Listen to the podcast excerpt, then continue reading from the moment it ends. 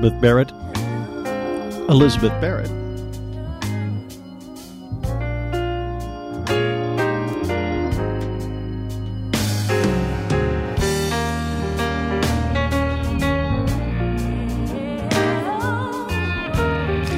Good afternoon. This is a conversation with a reluctant therapist. I'm Elizabeth Barrett. And uh, I'm glad you're here uh, because we have a lot to talk about. Uh, or at least I have a lot on my mind, and I'm hoping that you're excited to talk about it as well. So, this week's show all started with an article that popped up. uh, and the article is about interrupting and why being interrupted is so irritating. And just reading the article kind of took me down this path of thinking about the holidays and being prepared for the family gatherings. And I don't know if it's just always been my way as a clinician or my way as a human being or a member of my family, the dynamics within my family, but I always feel like I need to make sure the communication within the family goes smoothly so we can all have a good time. And this article just reminded me that we are going to be gathering in a week and the family gatherings you know are really limited we don't get the entire group cousins aunts and uncles parents together often a couple times a year at best and so I want to make the most of it. And I want to make sure that everyone feels like they can be themselves and be represented and speak their mind and share who they are because I'm wildly fascinated by every one of the people that are part of my uh, family system. I, I'm interested in people in general. I mean, that's what I do. I really am interested in stories. And side note from even starting the show, this morning, I had to get some blood drawn for my yearly exam, which I, I, don't like doing, makes me very anxious. My mouth gets dry talking about getting the blood drawn, and it's a lot of little vials of blood, but I won't go into details. But the person that was the phlebotomist this morning was very nice, and I said, I tend to get kind of anxious, and it makes me a tough draw. And so she just started chatting with me, which was very nice, asked me what I do, and I told her. And I said, I really enjoy listening to people's stories. And I found over the years that people quite often will say, Well, my life is not interesting. I haven't done much. I, I don't have much to share. Those people tend to be the most interesting to me because they don't even recognize all of the ways that they're really interesting and all the ways that they have their deep thoughts and personal experiences and views and ways of looking at the world that are super unique. People who tend to, on the surface, have really interesting lives, uh, have big stories and grandiose, um, you know, ideas of who they are, and love to tell their stories. People that brand their stories and their life story to, you know, make a living or however they want to sell themselves. Those stories tend to feel really manufactured after a while because we get so used to branding that story and wanting to represent ourselves in a certain way, people start telling their life story uh, in ways that are more um, mythological than actually realistic. And so I tend to listen and I'll be respectful. And I love a good storyteller, just like anyone. That's fun. But I'm really drawn to and captivated captivated by people who don't even see how interesting their story is or that the mere fact that they exist in the world and have likes and dislikes makes them beautiful. And so that was my conversation this morning because the person pulling my blood, pulling my blood said, I, I don't have very interesting life. I don't really agree with that. I, I don't think I have much to say. And, and I said, Well, what are you interested in? And she said, Well, I just, you know, I do my work and I have my pets and that's about it. And I said, Well, pet loving is a beautiful thing. I said, I, I think the part that you're overlooking in all of your life is that you just made this entire horrifyingly uncomfortable, anxiety provoking experience for me super easy just by naturally asking me questions and being attentive and being caring in what you're doing. And she just stopped and looked at me and she goes, Well, I just, I just do that that that's not very special. And I said, Oh, you have no idea how special that is. Um, not many people have that capacity to be empathic and utilize their skills in, in such a beautiful way. And so after that encounter, it just brought me back to thinking about my family system and my friends and the people that I engage with and how how to best create an environment where people feel comfortable telling their stories and how as a group we get better at listening to each other's stories. And, and the last time we had a conversation somewhat like this, we really focused on listening. Um, so I'll, I'll touch on it briefly, but today I really want to focus on power in relationships and how the power in relationships, who has the power and who does not, really impacts how comfortable people feel within their family system. And also communication and how power is used or not used is often generated by communication or lack of communication skills. And so I, I was really interested in exploring what what communication looks like, what power looks like in relationships, and how we can personally, individually make some adjustments in our behaviors that could help open up and expand our enjoyment of the people that are closest to us. Because it's it's amazing how quickly we tend to pigeonhole the people we're closest to and give them their roles, assign them their personality, and then respond to them in that way we believe they are over and over and over again. Like, oh, you're the funny one. So we always tell a funny joke with you. And, oh, you're the smart one. So we'll ask you about school. Oh, you're the sensitive one. So we won't ask you any questions that might make you cry. like, or you're the one that's the performer. So you'll always have to perform with everyone.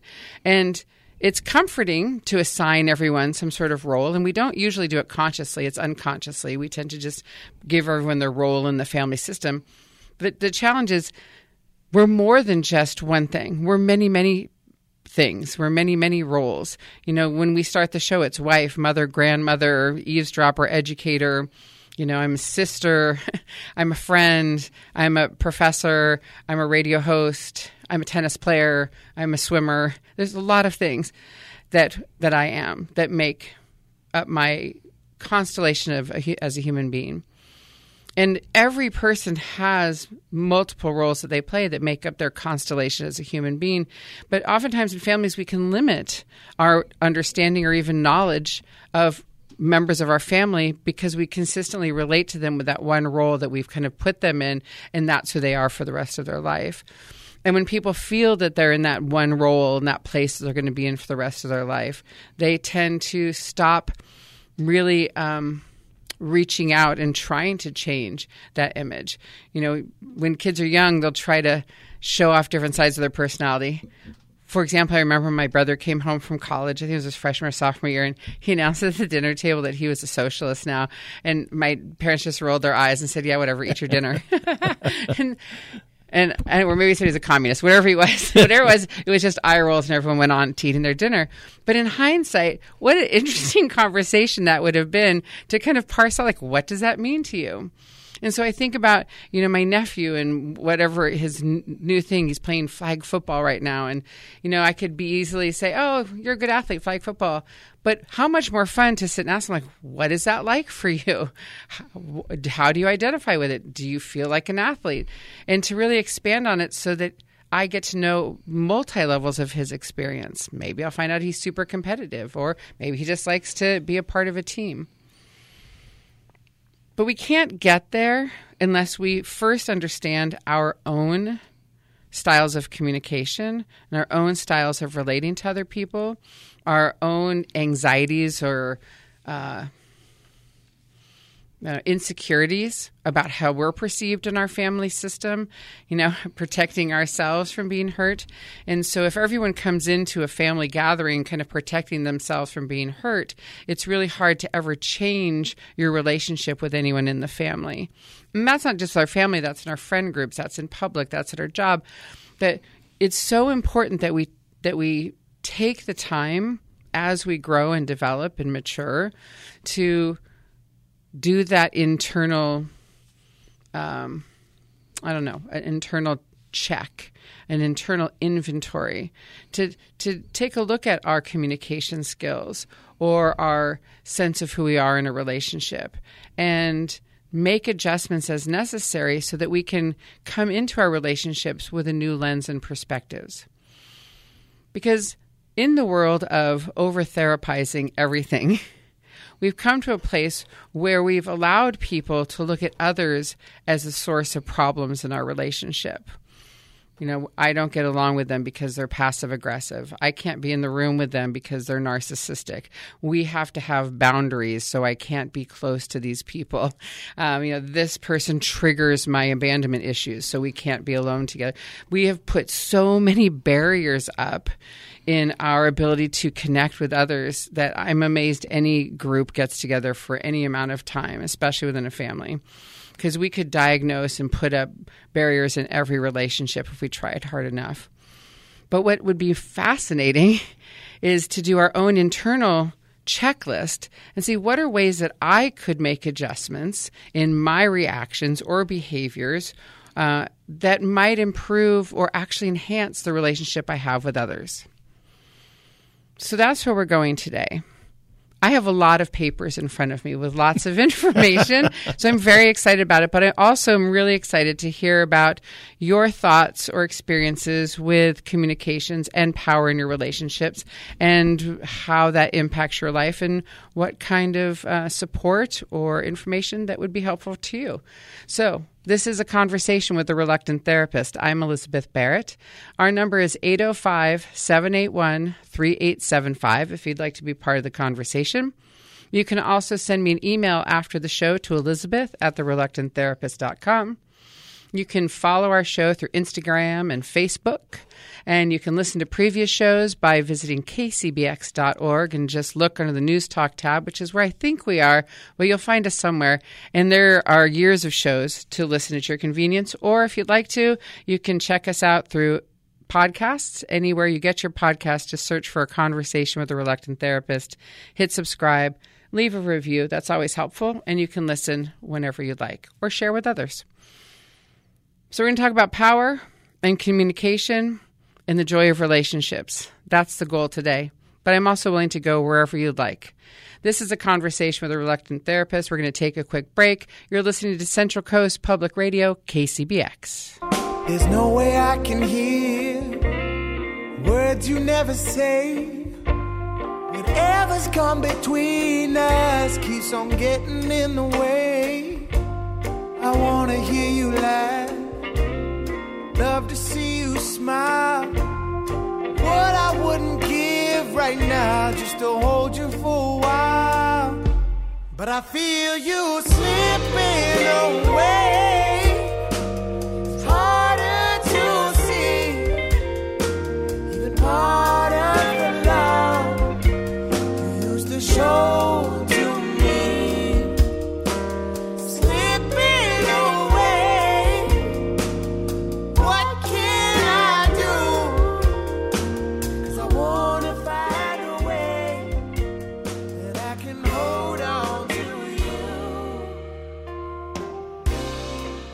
I'm Elizabeth Barrett, and this is a conversation with a reluctant therapist. And today's topic revolves around power, communication, relationships, getting ready for the holiday season. Power is an interesting thing because it's hard to describe power. It's hard to define it, but you absolutely know when you don't have it. That's the clearest way of delineating power that those that don't have power in a relationship know that they don't have the power. And power in relationships come in different uh, ways. We see or notice power in relationships, especially in families, in different ways. The primary kind of technical definition of power when it comes to family structure is the ability of an individual within a social relationship to carry out their will, even in the face of resistance by others, and or the ability of one individual to change the behavior of other family members. That's the basics of family power and family dynamics how we come to look at that power is influenced by how we were raised and how the structure was in our family of origin. And then we tend to marry someone or partner with someone who either reflects that way that we had power in our family relationship, or if that family relationship had a negative experience, if you felt like you didn't have power, you might look for someone who you can have power over it's rare in a relationship that there's actually equal power. That's um, kind of uncommon. We talk about egalitarian or equalitarian relationships where each person feels like they're valued and have a say and have agency within the relationship. But there's usually areas within every relationship where one person has more power than another, maybe because they have more expertise. Just for a simple example, my husband has power over everything that happens outside of our house because I have no interest, one, and two, I don't have a lot of experience building things or gardening or taking care of the yard. And so by default, that's where he has power. Even if I say, well, I think I'd like it to be different, he's like, eh, this is why we can't, or no, I have a vision. Conversely, I have all the power of everything inside the home, and that's kind of where my vision is, and a lot around you know raising the kids because that was my area of expertise. That he would defer to my power in that area, and also you don't want to have a power struggle in front of your children. It's not a pretty thing. So even in the most equal of relationships, there tends to be power imbalances in different ways. The time that the power imbalance gets in gets us into trouble is when the subordinate person starts to feel used or misunderstood or taken advantage of. And then that's when you really see the power in uh, discrepancy come to the surface because a lot of couples will go along for years with um, imbalance in power have a dominant partner and a subordinate partner and some those you know we look for the opposites quite often. Some people like to have a leader and someone who has a plan and follow them and they're comfortable with kind of enacting the plan it works um, until it stops working. And so when it stops working when the subordinate member and well i'll start with this. When the subordinate member in the family or the partnership starts to feel like they're not being seen then you start to see resentment continuous arguments, um, withdrawals, silent treatments. So when you see those patterns of behavior start to happen, that's generally a sign that there's one partner is revolting against or pushing back against a power imbalance. And they may not be able to just stand up and say, This is unfair. You need to, you know, listen to me because that dynamic is so strong that it comes out in more subconscious, maybe ways. Um, because rarely, if you said to someone, wow, you're acting like you're subordinate in your relationship, they will, will have no idea what you're saying. They'll say, no, I'm just angry. I'm just resentful. I just am, you know, tired of having to listen to the same stories over and over again.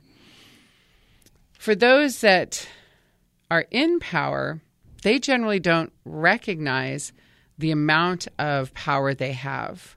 Because people who are in power in relationships – are enacting their own story as well.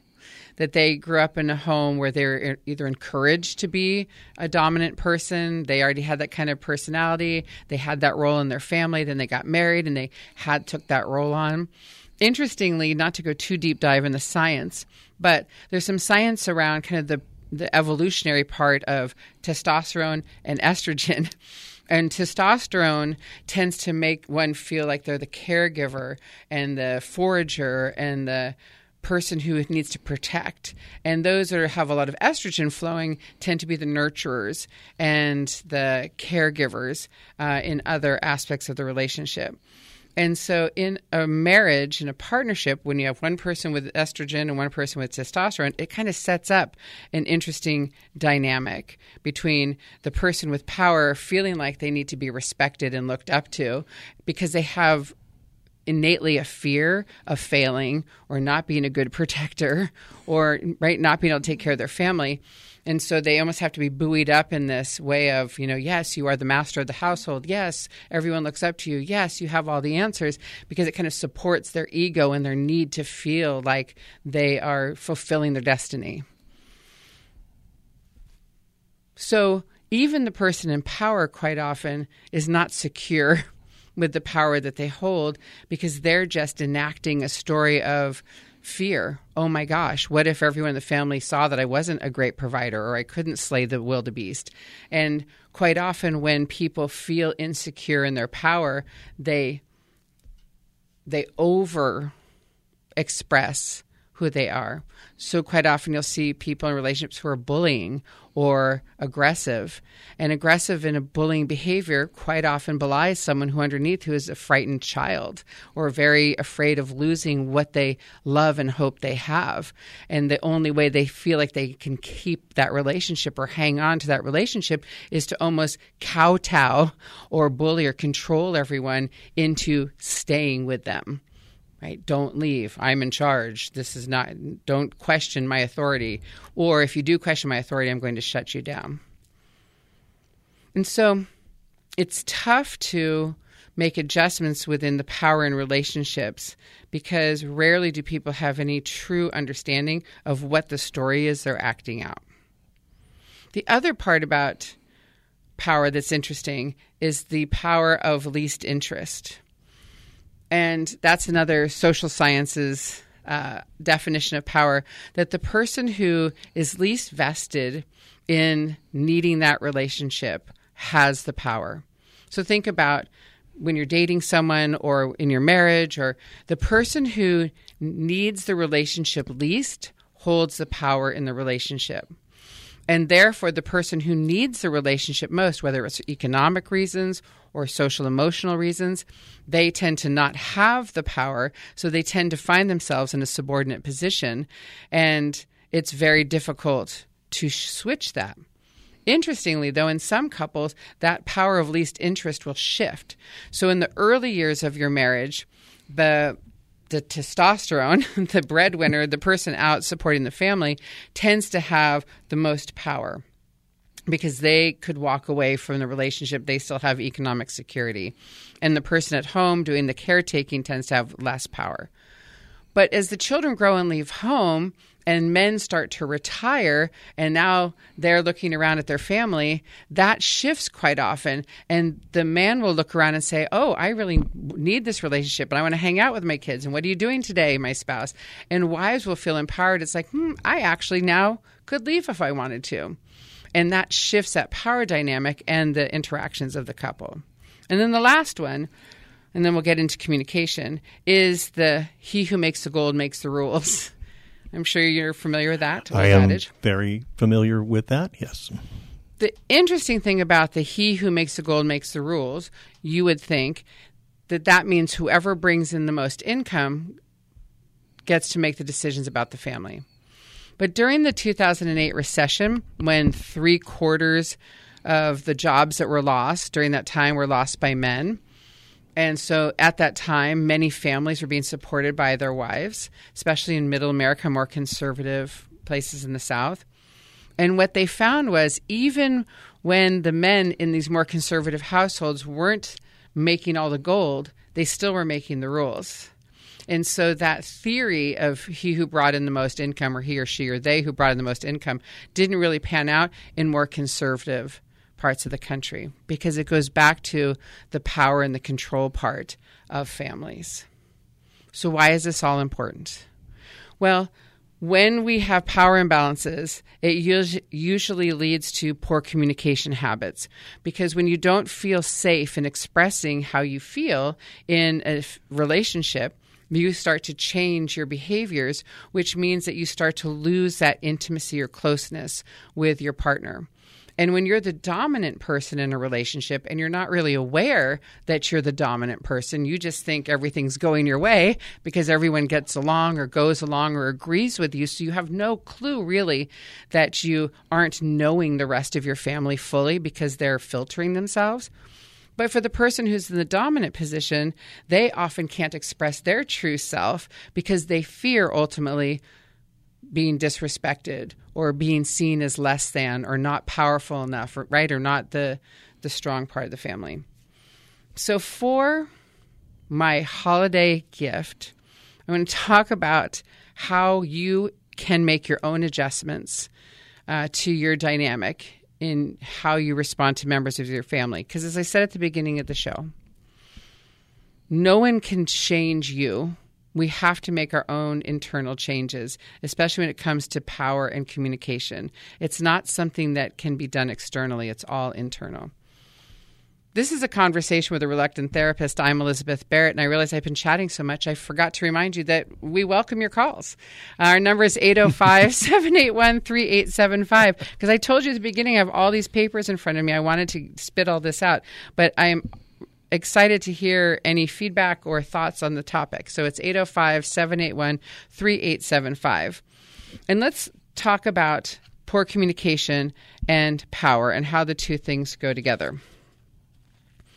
So if you are someone who has too much power, and I don't know if too much power is the right term, but that's the way it's written. If you are someone who has too much power, here's what's happening in your relationships. Here are the signs.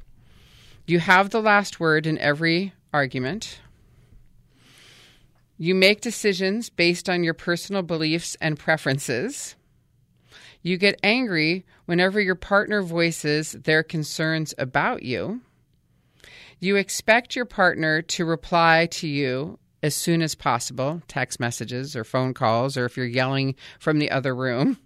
And you never hear no from your significant other, which means they might be saying no, but you never really hear it.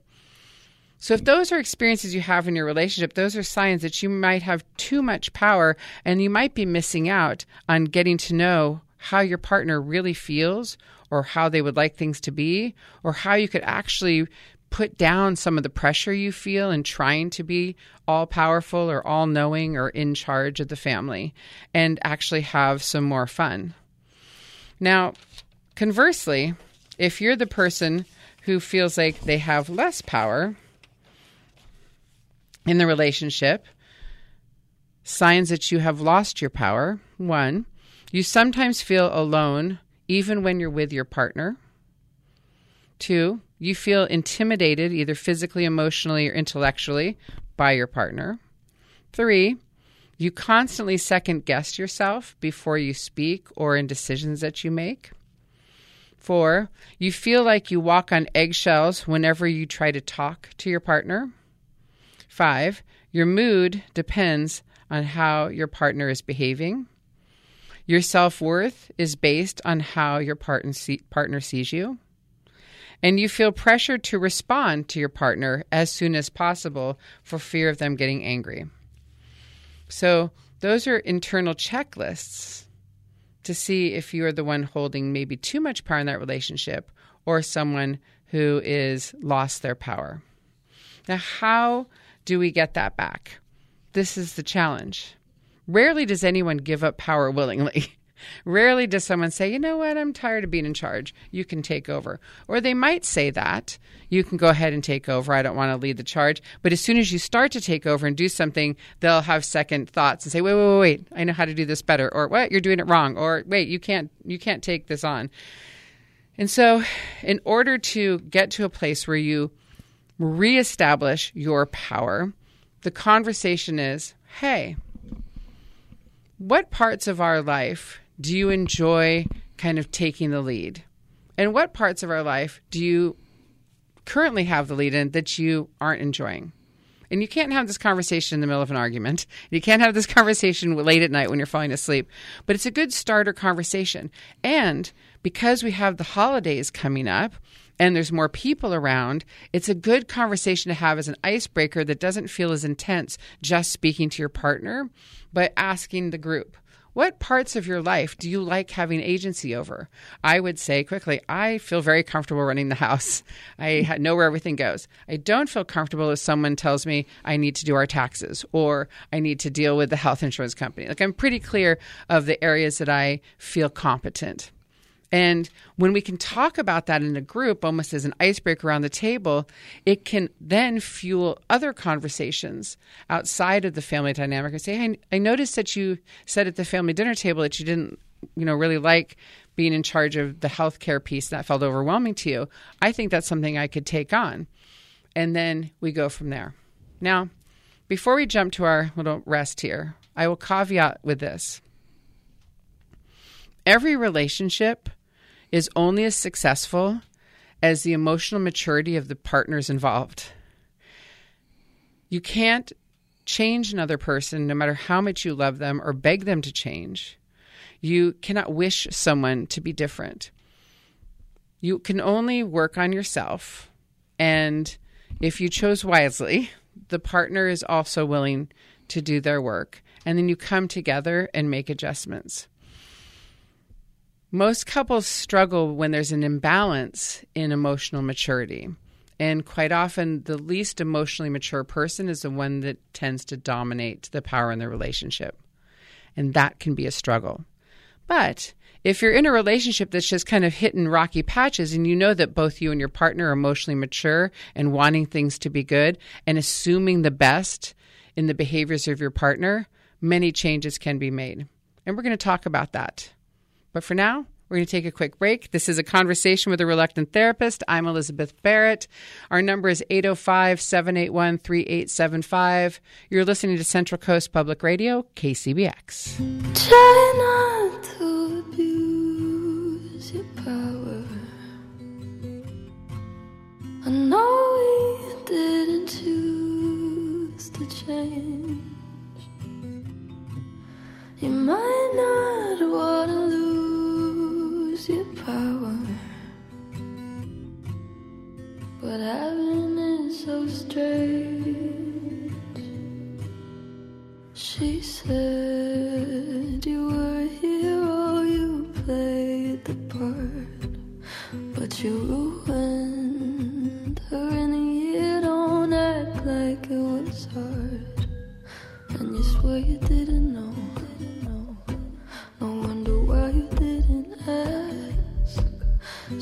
sleeping in your clothes, clothes. But now she's got to get to class. How dare you? And how could you? Will you only feel bad when they find out if you could take it all back? Would you? Try not to abuse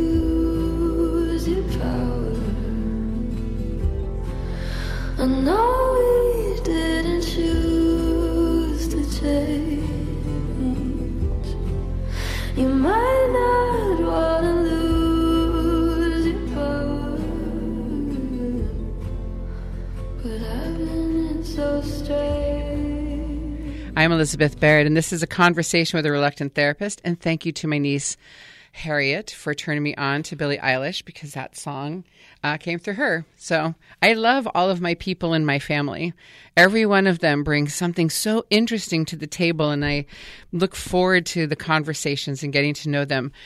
But because I did a lot of deep diving to prepare for this show, it always kind of makes me do my own internal uh, wellness check inventory, as I mentioned at the, at the, top of the hour, because just because I live in this space where I use these tools a lot and I teach them at school doesn't mean that I'm an expert at applying them to my own life all the time. And so when I'm reading kind of the checklist of if you you know you have too much power, if you know you may have if you know you have too much power if you have to have the last word in every argument or you make decisions based on your own personal beliefs and preferences or you get angry whenever your partner voices his or her concerns about you or you never hear no from your partner. And a couple of them kind of zing me. I thought, ooh, I do get pretty defensive when Chris disagrees with me and doesn't like the plan that I have. And I probably do respond with some defensiveness and shutting him down. And maybe I haven't been great about just hearing him all the way out because, especially when I'm teaching and I'm in front of the classroom all quarter and I already kind of feel mighty. And then I come home and I think I'm also in front of the classroom and kind of mighty to my husband. And he's such a kind and forgiving person that he doesn't remind me, hey, you know, I'm not a student in your class.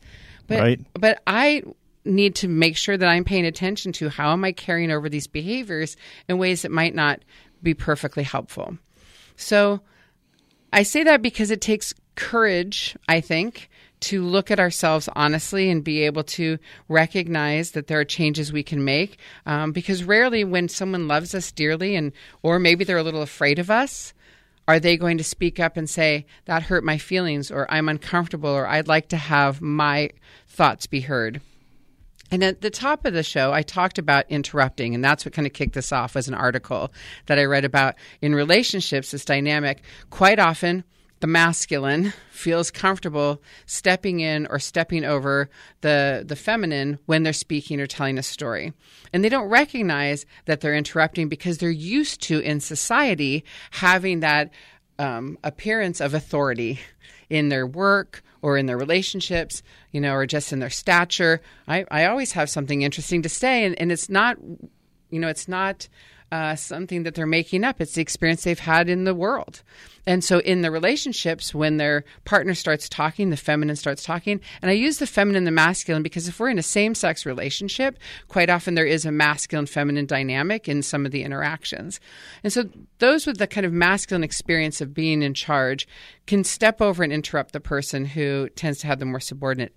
But what's interesting is that the person who gets interrupted often over and over, they will roll their eyes or get angry or start to steam up and blow up and be very angry because that resentment builds up after. It's like stop interrupting me. I have a story to tell.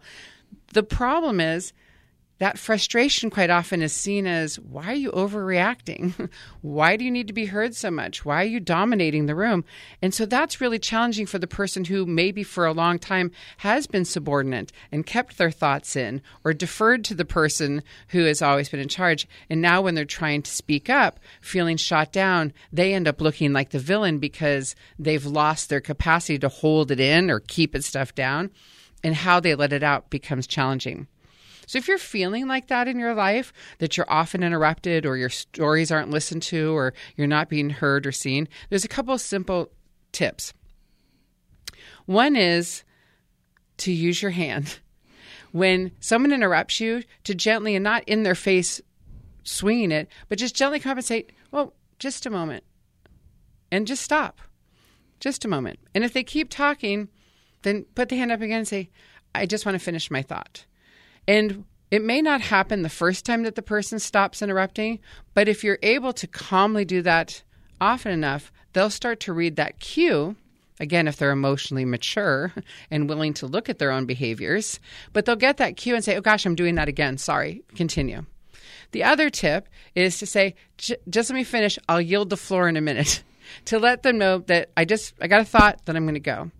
And then the third piece is before you want to tell a story, say, I have a 30 second or a two minute story I'd like to share. And by expressing what it is we'd like from the family or from our partner or from our friend, we quite often are more successful in executing it. If we don't express what it is we want to do, what we need to say, how much time we need, and we get stepped on and then get frustrated and hold it in, that never solves it. Now, a lot of people will say, I shouldn't have to raise my hand or I shouldn't have to say, I need five minutes or I'd like your attention. I should just be listened to because I'm part of the family. And like, yeah, if life were that easy, great. yeah. the problem is, it's not. And communication is our biggest weakness in almost every relationship. And the only way we can fix communication issues. There's two things. One is the self awareness, but number two is speaking about speaking. It's called meta communication, and it's talking about what is happening. Hey, I just want to finish the story. Give me this time. Or, I'm sorry I interrupted. Go ahead. It's your turn, turn to talk. We have to actually set the stage and then talk. We can't just speak and expect that everyone understands what our goal is. The other thing, for those that tend to get interrupted, is we have to do our own self awareness check. Maybe your stories aren't relative, relevant in the moment. Maybe they're taking a little bit too long. It's important to read the room when we start to talk and tell a story or demand everyone's attention. Are people acknowledging and looking and seem interested? Then continue with their story.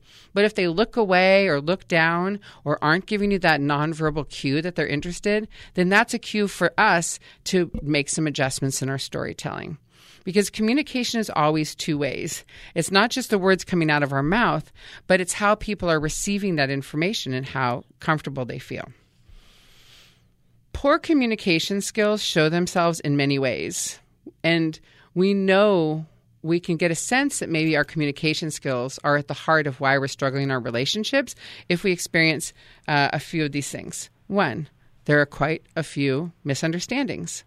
If you suffer from uh, inconsistent messaging or someone always misunderstanding what you're saying or confusion or conflict, quite often you're not then being clear enough in what your stated goal is. You're not really clear enough in what it is you're trying to say. And that means you either are just speaking without intention, you don't really know why you're speaking, you're just dominating the room, or you're not quite sure how to exchange the information you need to share. Number two, when we have poor communication over and over and over again, that can lead to lack of trust.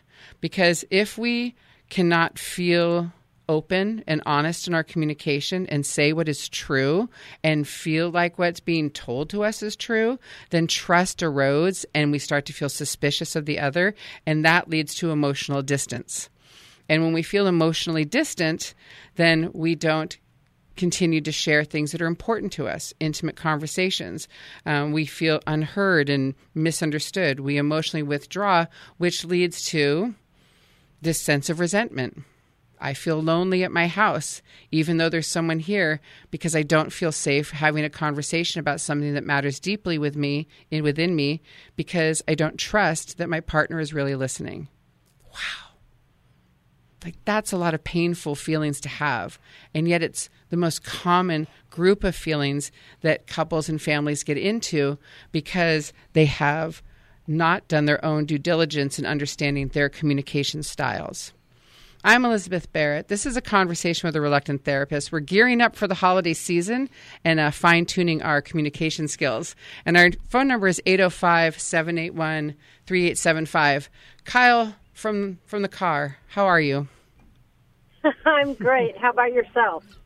I'm doing well. I feel like I'm talking rather quickly, so I'm so glad that you called in. What's on your mind?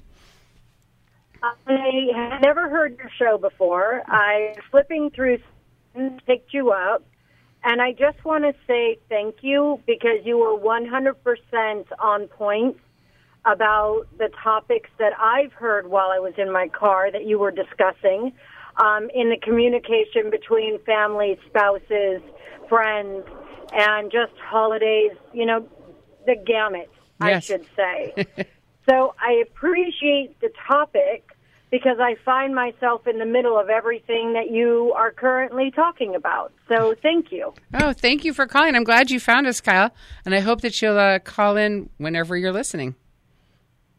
I actually will, and I'm going to spend some time looking you up to see if I can go back to some podcasts and how to get a little bit kind of more um, educated on the topic of your choice today. Thank you so much. And I know Brad will be happy to give you information, but you can uh, find me by visiting kcbx.org. And all of my shows are up there from the last 10 years, so you can have a fiesta of listening. Full thing. So thank you for your time. Thank you, Kyle. It's been great. Thank you. I appreciate that. Ah, that was just a little breather I needed. New fan. I, because I do realize I'm moving quickly because there's so many pages in front of me. So Poor communication, going back to that, is not just in the words that come out of our mouth towards the other person. And we know if we're being, we ho- I hope we know when we're being rude or dismissive, but quite often we're, be- we're behaving in such a way that we don't recognize that our communication is actually harming our partners. And that's because 65 to 85% of all of our communication is done non-verbally. So you don't even have to speak those words that are dismissive or hurtful to actually harm your relationship. All it takes is a crossing of the arms, a rolling of the eyes, a glare or stare across the room, a huffing under our breath, a clicking of our tongue. We speak volumes by not saying any words at all. And of course, the silent treatment is one of the most abusive forms of communication there is because when we refuse to speak with someone, we're basically yelling at them, you're not valuable enough to talk to. And so that internal inventory is so important because we may feel like our communication skills are excellent and that we're showing restraint by not engaging in a conversation or that I didn't yell back, so I'm much more contained or in control. But the not speaking and the nonverbal messages can be just as impactful as the words that come out of our mouth.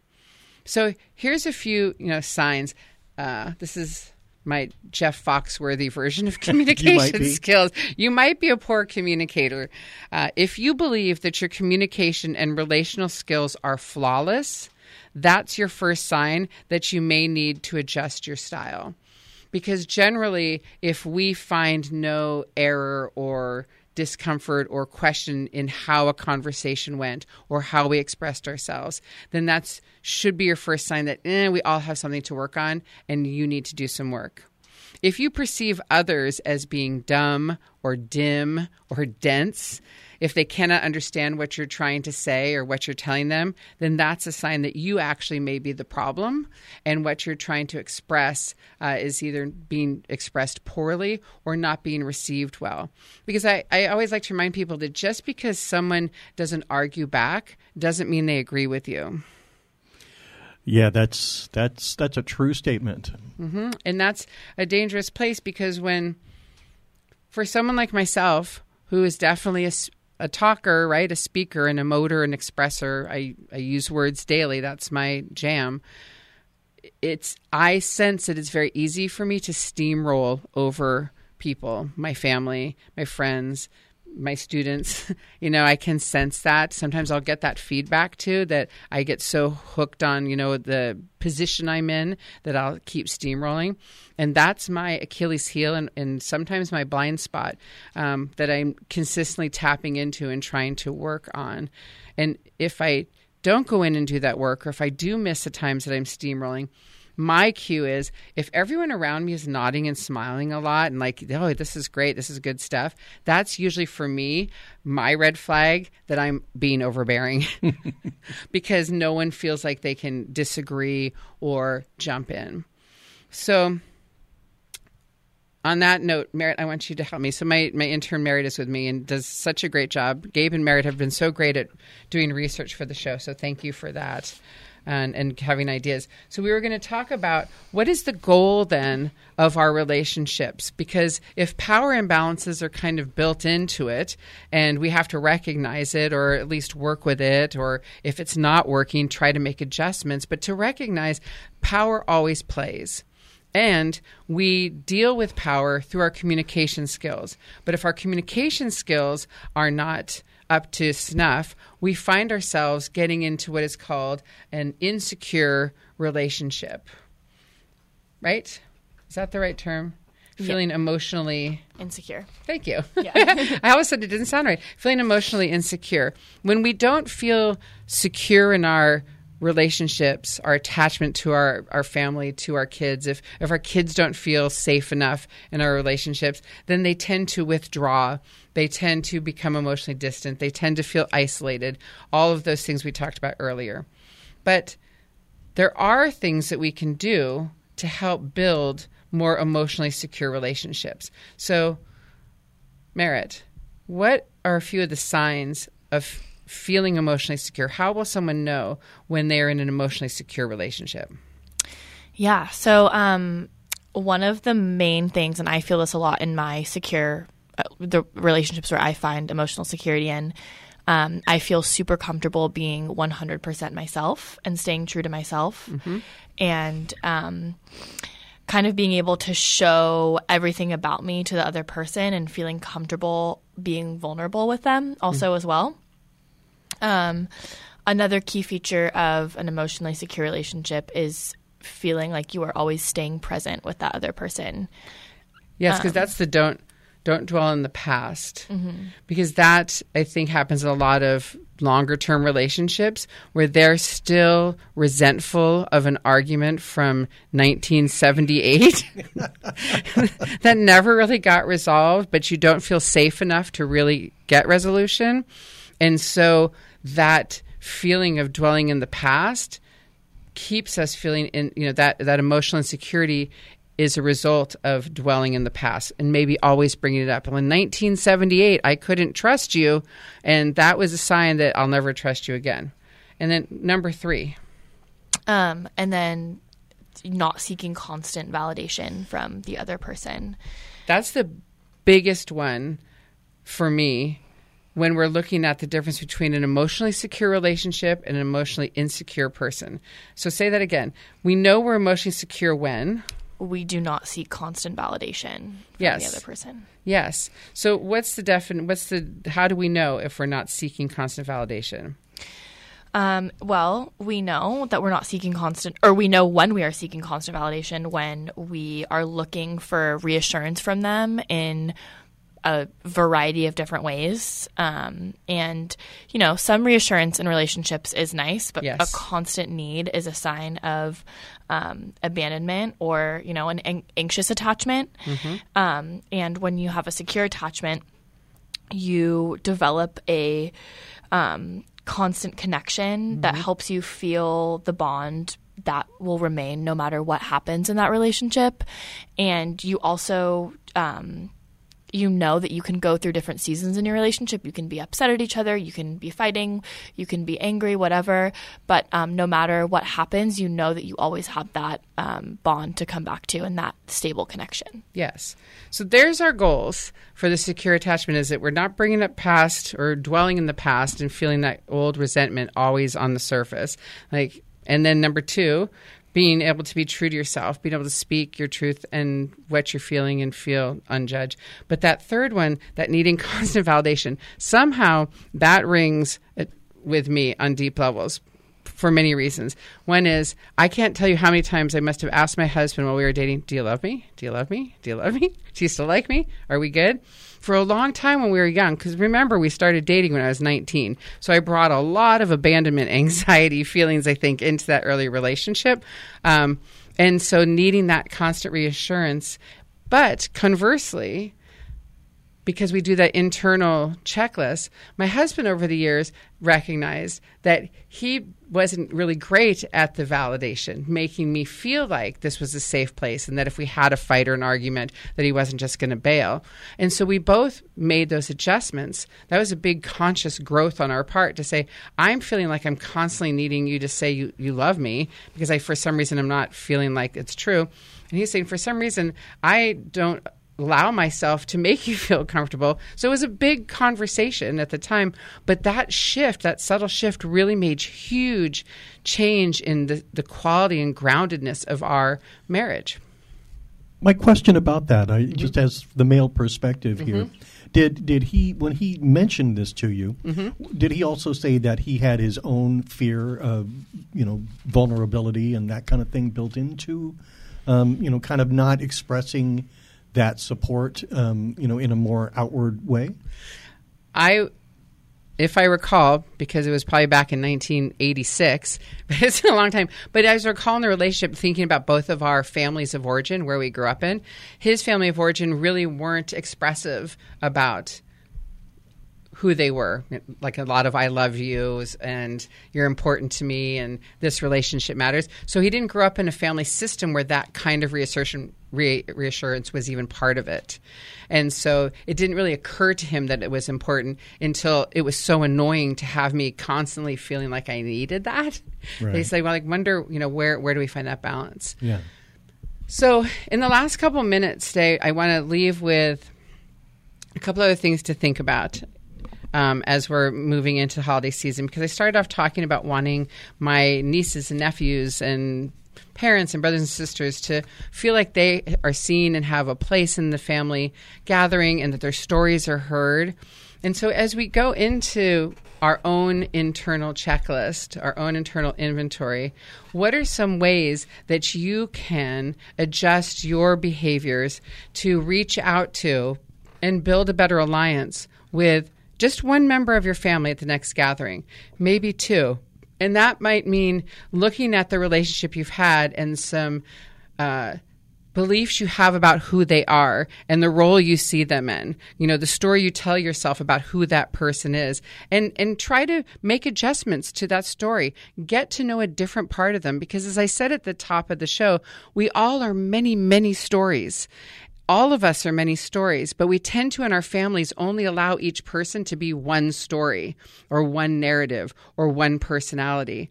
And so for this holiday season, take the time to get to know some different parts of different members of your family. And that will require you putting aside some of your own preconceived beliefs or sense maybe of being dismissed before or maybe being hurt or concerned about being misunderstood. That that's the courage part. How can i use my communication skills to connect? And the best way to get there is to start with this. I value our relationship. I want to be close with you. And so I may say something awkward or not get it totally right, but my intention is to get to know you better and to have a better relationship. So here I go. Here's my question. That's meta communication. Before you start these conversations, speak with intention. I want to be close with you. I value our relationship. I love being a part of this family, and I may not do it right, but this is going to be my attempt at, at us getting closer. And please let me know if something I say throws you off because I want to be better at this relationship. Wow, that's that's powerful. That's the key, Brad.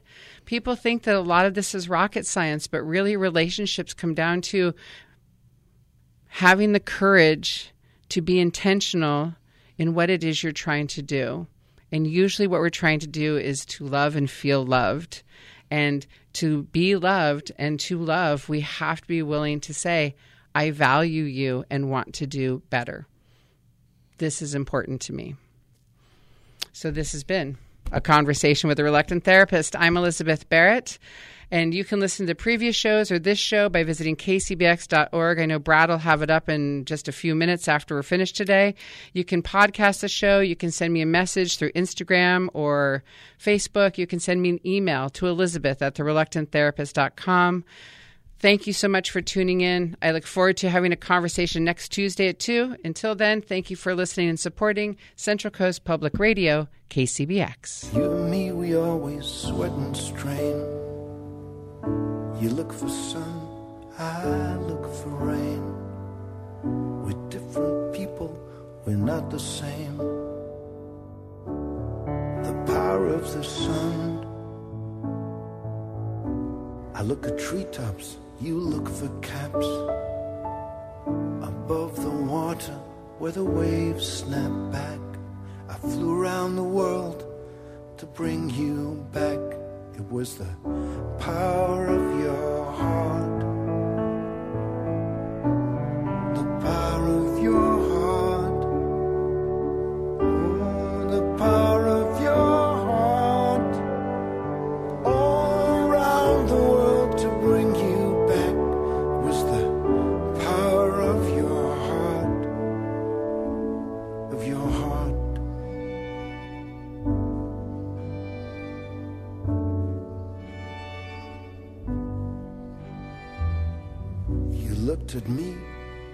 Looked at you.